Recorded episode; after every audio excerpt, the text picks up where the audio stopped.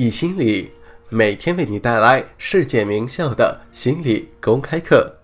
本节课是哈佛大学的幸福课，自尊者尊人，尊人者自尊。这门幸福课是哈佛大学最受欢迎的课程，百分之二十三的哈佛大学学生认为这门课程改变了他们的一生。本门课的授课导师泰本也被誉为哈佛大学最受欢迎的导师。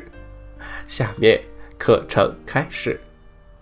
很多人都问过我这个问题：这些关于自尊的理论是不是在全世界都适应呢？因为在西方文化中，更多的强调的是独立或者说是个人主义。如果你去非洲，这个就会很不相同。群体的概念要比个体的概念更加的重要，而在亚洲，那种我们的概念、集体的概念也要比个体的概念更加的重要，还有各种其他的地方。那么问题就来了，这个是专属于西方的理论吗？答案是不一定。如果我们的目标是完全的自我实现，那么在最后。互相依存这个最后阶段，对于所有文化来说都是一样的。所有的文化都重视这一点。不同文化的人，中国人、美国人、埃及人、以色列人、津巴布韦人，在这个过程中都各有不同，但是他们存在很多的相似之处。在第三节课中，我提到过一位佛教的高僧，他说。他发现西方心理的一个问题就是，我们太过看重文化差异了。那位佛教高僧是一个文化触觉非常敏锐的人。他说，差异确实是存在的，我们需要不断的学习它。但是与此同时，我们更需要学习共通之处。正是因为那些相同之处把我们联合在一起。让我们团结起来，而且这些相同之处多不胜数。它的核心就是相似是多于差异的。为什么独立很重要？为什么我们要奋力达到独立的阶段？为什么我们不应该遵从他人、依赖外界呢？我的理由以及很多的研究结果，包括很多的历史事件都表明了。培养独立是我们培养相互依存的一个重要的途径。首先，因为道德行为。如果大家仔细想一下历史上可怕的暴行，历史上那些最可怕的暴行，正是那些遵从他人、服从权威的人犯下的。那些种族主义或者民族主义的信念和行为所导致的。现在来看我提到的三件事。服从权威，一个人有越高的依赖性自尊，他就越有可能服从于权威的人物。为什么？因为这样的人寻求赞扬，他们寻求认同，他们没有强烈的自我感，他们需要有一位有魅力的领袖告诉他们：“你真棒，你真厉害，你太了不起了。”因为他们的自我感依赖于这些赞扬。如果我们需要不停地获得社会的赞扬，我们就更有可能遵循群体的想法。大家想想，种族主义。什么是种族主义？种族主义就是通过比较一些外在的因素来证明自己高人一等。换言之，我本身不够好，证明不了我有多好。所以我必须拿别人和我自己进行比较。我可以比较居住的地方，我可以比较成长环境，我可以比较肤色。它的中心就是相对能力感。但是独立的人没有这种比较的需求，或者说这种需求并没有那么的强烈。遵循他人的需求也没有那么的强烈。他们坚持他们自己的原则。但是，原则并不是万灵药，因为纳粹分子他们也很坚持自己的原则。我们稍后会讲到，真正坚持原则的那些人，更有可能听从自己的内心。他们会追求做好事，他们会追求帮助别人，他们的移情就会增加。这个是移情的矛盾。当我们培养自爱的时候，当我们培养自尊的时候，我们就更有可能会变得富有同情心，爱别人。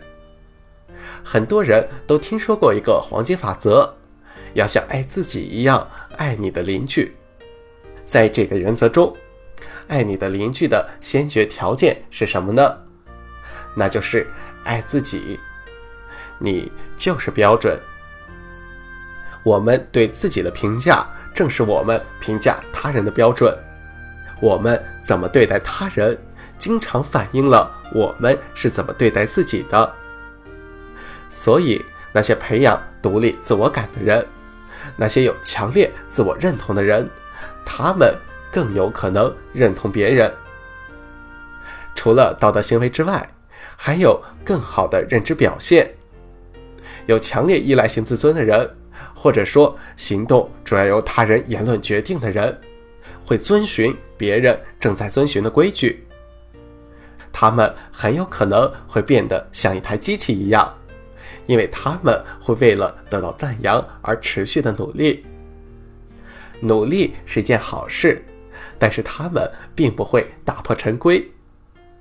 那些有强烈独立性自尊的人，他们就会打破陈规，选择一条别人没有走过的道路。但是这个并不意味着他们不会选择别人已经走过的道路，只要这条道路。是他们真正想要的生活就可以了。所以，如果我们说别人走东，我偏偏要走西，这样的自尊同样是依赖型的，因为我们的行为最终还是取决于别人。这个不是独立性自尊，这个是依赖性自尊。如果我们坐下说：“好的，我该怎么过我的人生呢？”我很认真的想。把自己置身于一个没人知道我在做什么的世界，我会更有可能找到我的爱好、我的核心、我的使命。也许是在投资银行工作，也许是在某家慈善机构工作，这个并不重要。问题的关键是我的动力是什么？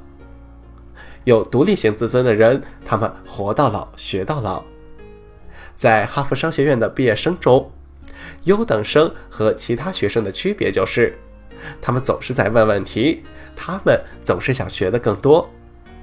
他们不会从大学或者商学院毕业之后，或者说读完博士之后，就开始说：“我懂得已经够多了，现在我是经理了，现在我是领导了，我会告诉别人应该去做些什么。”这个也是 Very Balance 的一个优点。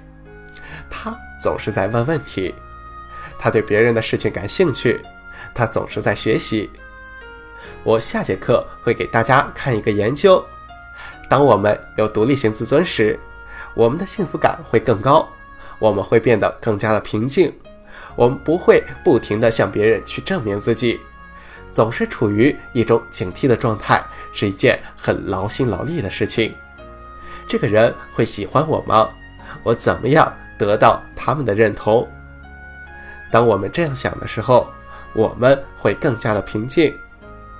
让我去表达自己。没错，我也许会受到伤害。如果他们不喜欢我，我会伤心。但是没有问题，我承受得住。我很坚强，我可以接受。存在感更平静了。如果我们表达自己。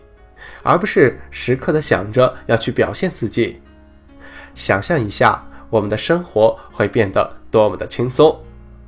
如果当我们开始听课时，或者是当我们听完课程时，我们能够感受到这种存在感，这种存在感不必是违背人性的完全存在感，但是我们可以越来越多的单纯的存在，感激我们的存在。作为一个整体而存在。